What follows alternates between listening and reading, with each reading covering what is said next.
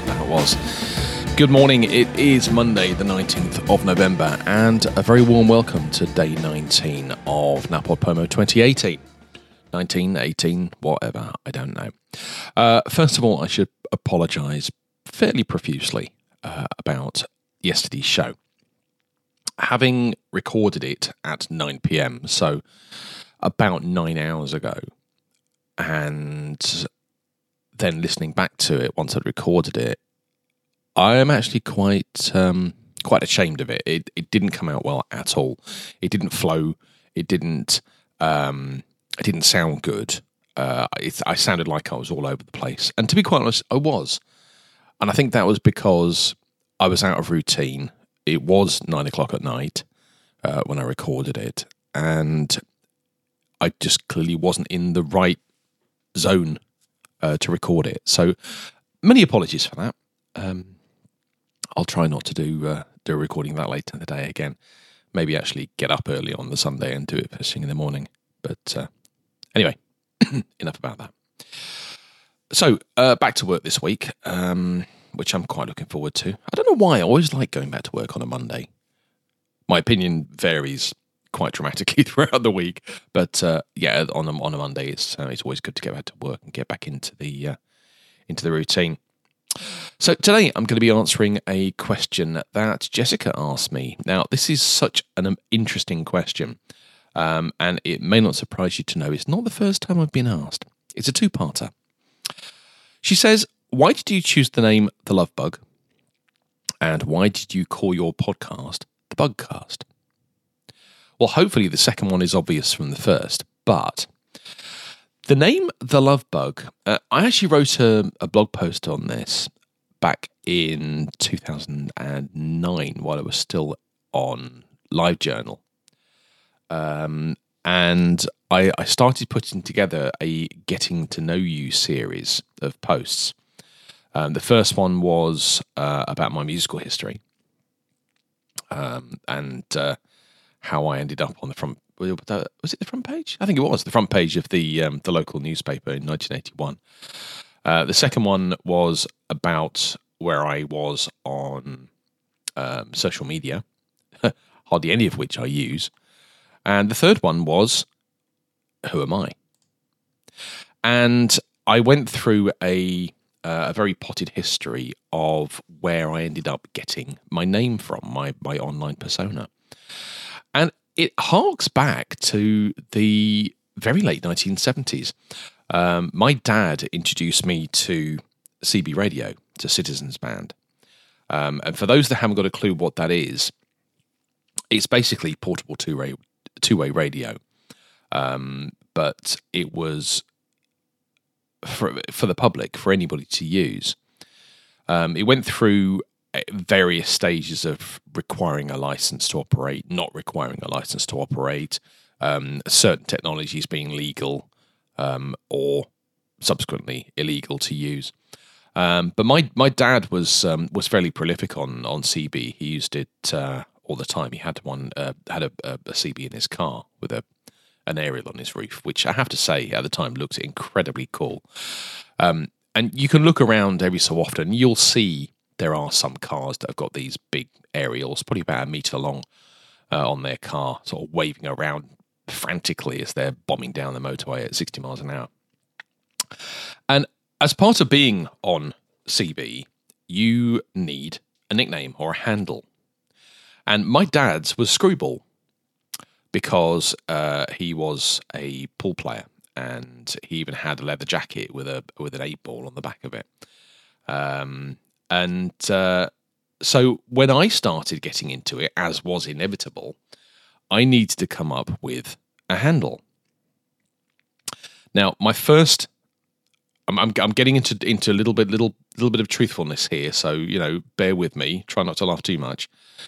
My first handle on CB, now bearing in mind this was back in the 1970s, was Dynamic David. Now, I know corny. I was still a kid at the time and it sounded good. But it, it did give rise to such um, interesting variations as Double D.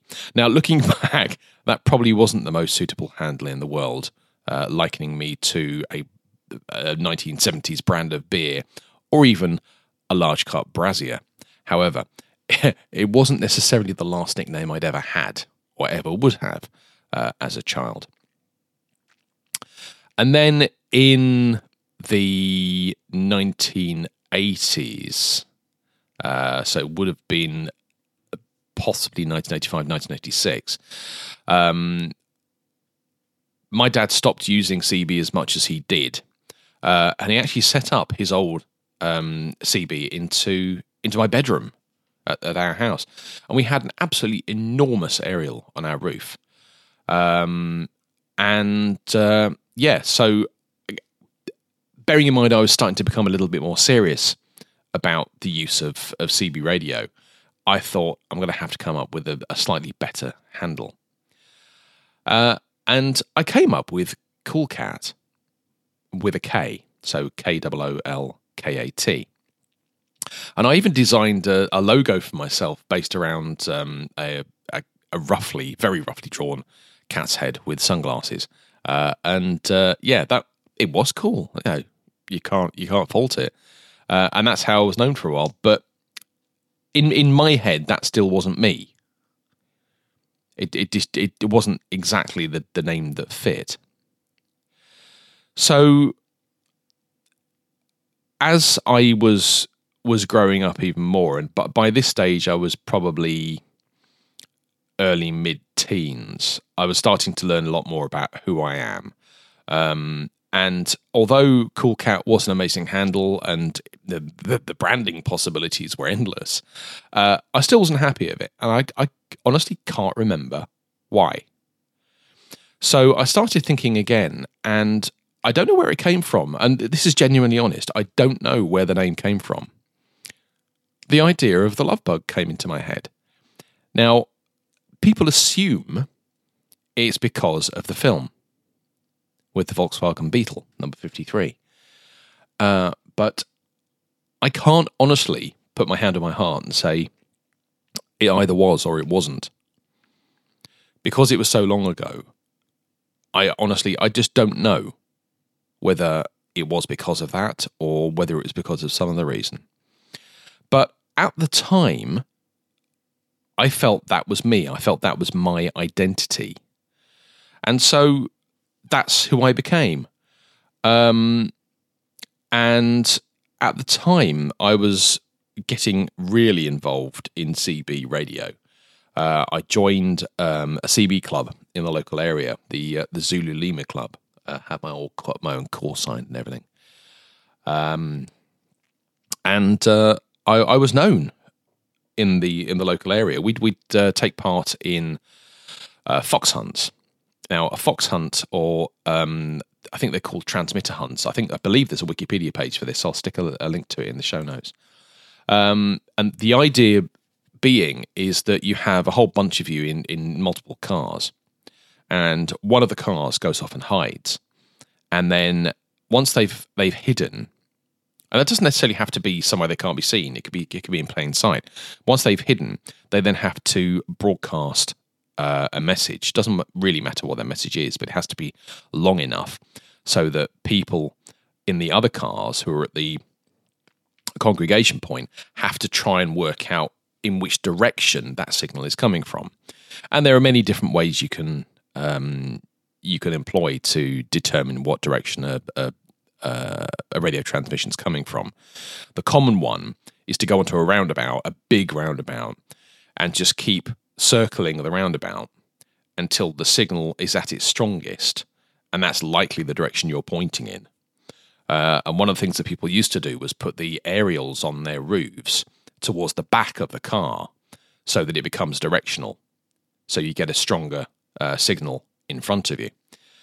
And and it was great fun. It really was. It was. It was even more fun trying to dodge the police who were aware we we were out on the road at the time. Now I wasn't driving, so I wasn't um, wasn't part of it, but I think I could still be uh, classified as an accomplice.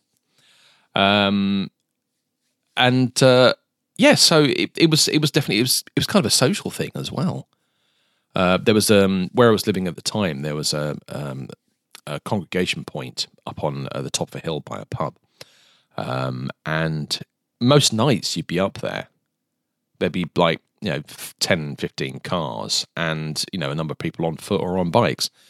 And it, it was it was somewhere to be. It was somewhere to go. It was a it was a club, I suppose. Which in recent years has kind of depleted to nothing. I don't think hardly anybody uses CB anymore. But and the next thing from there, uh, I moved on to the internet, or should I say, um, a a portion of the internet. There was a service called CompuServe, um, which sadly is no more, um, and it, it became one of the gateways to the internet. And on there, there was like a chat forum, and one of the fun- sorry that function was called a CB simulator because, like CB, it had forty rooms CB had 40 channels. Um, and you had nicknames, handles. And of course, mine was the love bug. It kind of made sense to do. So at that point, that became became the start of my um, my online persona. And in 2000, um, so I'd, I'd, already met Caroline by this point, but we weren't married. Uh, I registered the domain thelovebug.org which is where this these um, these uh, episodes are being posted.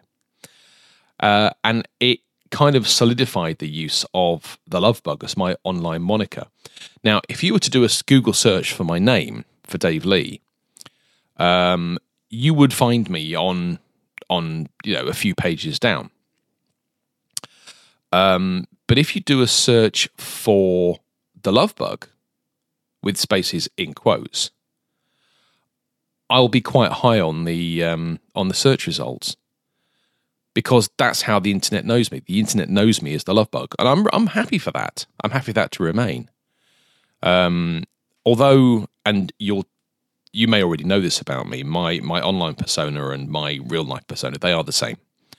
Um, I don't hide behind my online presence, but the fact that I have the two personas, I'm more than happy to keep them separate. So for the internet to know me as the love bug and not as Dave Lee, I'm I'm kind of happy with that. That works for me. It really does. So that's kind of part of of of why I, I became known as as the love bug on on the internet. And then to the second part of Jessica's question is why did I name the podcast the Bugcast? Well, actually, that just it just it just happened. Again, it's just one of those things. I, I started podcasting in 2006 no, uh, 2008, sorry. Um, and the idea, the the amount of time that elapsed between the idea of doing it and actually doing it was about three days. So I didn't really have much of an opportunity to think about branding. Now, I don't know where I got the idea of putting the word cast into um, the the name of the bugcast, and fairly soon after I'd done it, I kind of regretted doing it because it didn't really seem like the right thing to do. Um, putting the word cast in a in a podcast, a bit self-referential. But by the time I'd realised it probably wasn't the best thing to do, it was too late because the the identity of the show had already been established. Um, but uh, yeah, it's because my online my online persona was the love bug and because when I created the Bugcast, it was just me. I was the only host of it. It kind of made sense to call it that. So I, I really wish. I'm, I'm hope you're not disappointed, Jessica. I really wish there was some um, genuine reason why my name and the, and the podcast name were were named thus, but unfortunately, it's not. It's just one of those things. My name came out of uh, who I was in the uh, in the 1980s, and that kind of stuck. And I'm happy with that. I, li- I like the um, the identity, uh, and the name of the podcast just became a natural progression from that. So I hope that answers your question. If it doesn't, then please um, let me know, and uh, I will try and provide some extra insight if I am able to do so. So that's it for today. I don't have any um, feedback from anybody today because it's only been nine hours since my last show, and during that time, the majority of people that I know were asleep. So I hope very much that you will join me tomorrow.